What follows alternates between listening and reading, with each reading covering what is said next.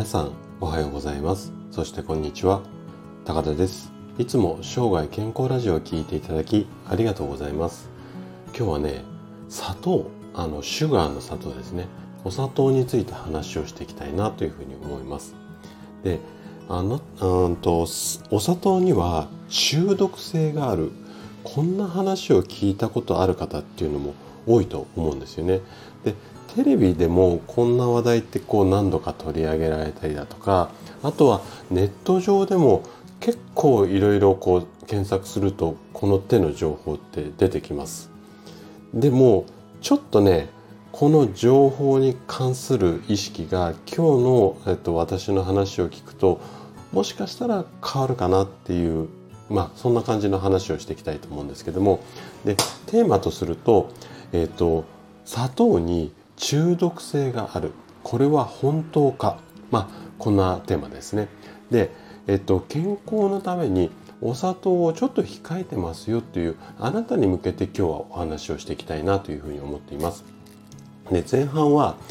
砂糖とドラッグが同じっていう話とあと後半後半ねマウスの実験でしか中毒性は確認されていない。まあこんな話です。でできるだけ今日もこう専門用語とか使わないで分かりやすく話をするつもりなんですけどももし疑問質問などありましたらお気軽にコメントいただければと思います。じゃあね早速本題の方に入っていきましょう。でここそうですね23年まあもうちょい前かな？45年ぐらいかな？あのお砂糖がねとってもこう悪者のような扱いを受けているんですよねであのまあいろんなこううんことを言ってる方が多いんですけども例えばなんですが順天堂大学の白沢教授っていう先生がいらっしゃるんですけどこの先生のまあ論文っていうか、まあ、発言の中でこんな一節があるんですよね。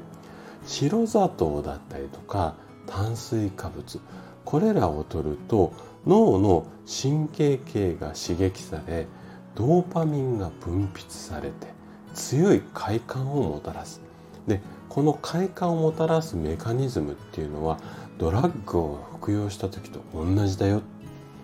まあ大学の教授の先生にこんな話をされてしまうとなんだか恐ろしくなって控えたくなるっていうのが、まあ、人間のこう普通の心理だと思うんですけどもただねちょっとねこれには疑問を呈したいっていうか果たしてこの話っていうのは科学的な根拠がある話なのかなっていうところをちょっと後半深掘りをしていきます。で視点としては医学的なエビデンスから見て今のお話っていうのは本当かどうかっていうところを見ていきたいなというふうに思うんですけどもじゃあね後半後半なんですけどもまあ私が調べる限りあの他の人が調べたらもしかしたら違う答えになるかもしれないんですけどもあくまでも私が文献を調べる限り砂糖の中毒性を証明したデータっていうのはマウスあのネズミさんねネズミさんのマウスの実験だけなんですよねこういう医学的なエビデンスが残ってるの。でその中でも有名なのは2008年に行われた実験が有名なんです。でどんな実験かっていうとマウスにこう断続的にお砂糖を与え続けます。でそれをしたところ大量のドーパミンとオピオイドちょっと難しい言葉なんですけどもオピオイドって言って脳内麻薬の一種って言われているホルモンなんですけどもこの辺りが分泌されますよと。で実験をやめた後要は砂糖を与え続けているとこの辺りのホルモンが分泌されてで砂糖を与え続けたのをやめた後は砂糖の禁断症状が発生しましたよと。でその禁断症状がさながらこうドラッグ中毒のような状況になってますよこれがマウスの実験なんですよ。でこれを踏まえた上で先ほどの意見があの教授の先生のような言葉のまあいろんな説っていうのが出てきてるんですけどもただねただここがちょっと今日のお話の最大のポイントなんですけども不思議なんですけどもマウスではこういった事例っていうのはいっぱいあるんですけども人間をね対象にした環境では同じ現象っていうのは発生していないんですよ。ね、ここちょっと大きなポイントだと思うんですね。で、えーと、それを証明するかのようにっていうわけではないんですけども糖質研究で有名なデビッド・ベントンっていう先生があの博士がいらっしゃるんですけどもこの博士が2010年に発表した論文の中でこんなことを言っているんですよね。人間を対象とした研究で糖質が身体的な有毒症状を引き起こしたことを証明するデータはないよと。ということなんですよ。なので、あの、何が正しいかっていうのは、ちょっと今日聞いていただいたあなた自身が、としっかりこう考えていただきたいんですけども、まあ、こういった見方っていうのもあるんですね。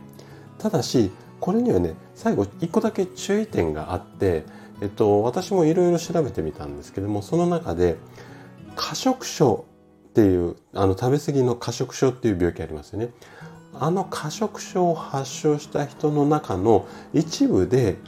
この砂糖中毒に似た症状、砂糖中毒っていうかドラッグ中毒って言った方がいいのか、に似た症状が発生しているケースっていうのは確かにあります。なので、この部分に関しては注意が必要だなと思うんですけども、ただ、まあ、個人的な見解とすると、あんまり取りすぎっていうのはダメなんだけども、無理に制限する必要もないのかなっていうふうに私は個人的に思ってます。で、大切なのは、要はバランス良い食事、このあたりを心がけるようにしていければいいんじゃないのかなというふうに思っています。ということで、今回はお砂糖についてお話をさせていただきました。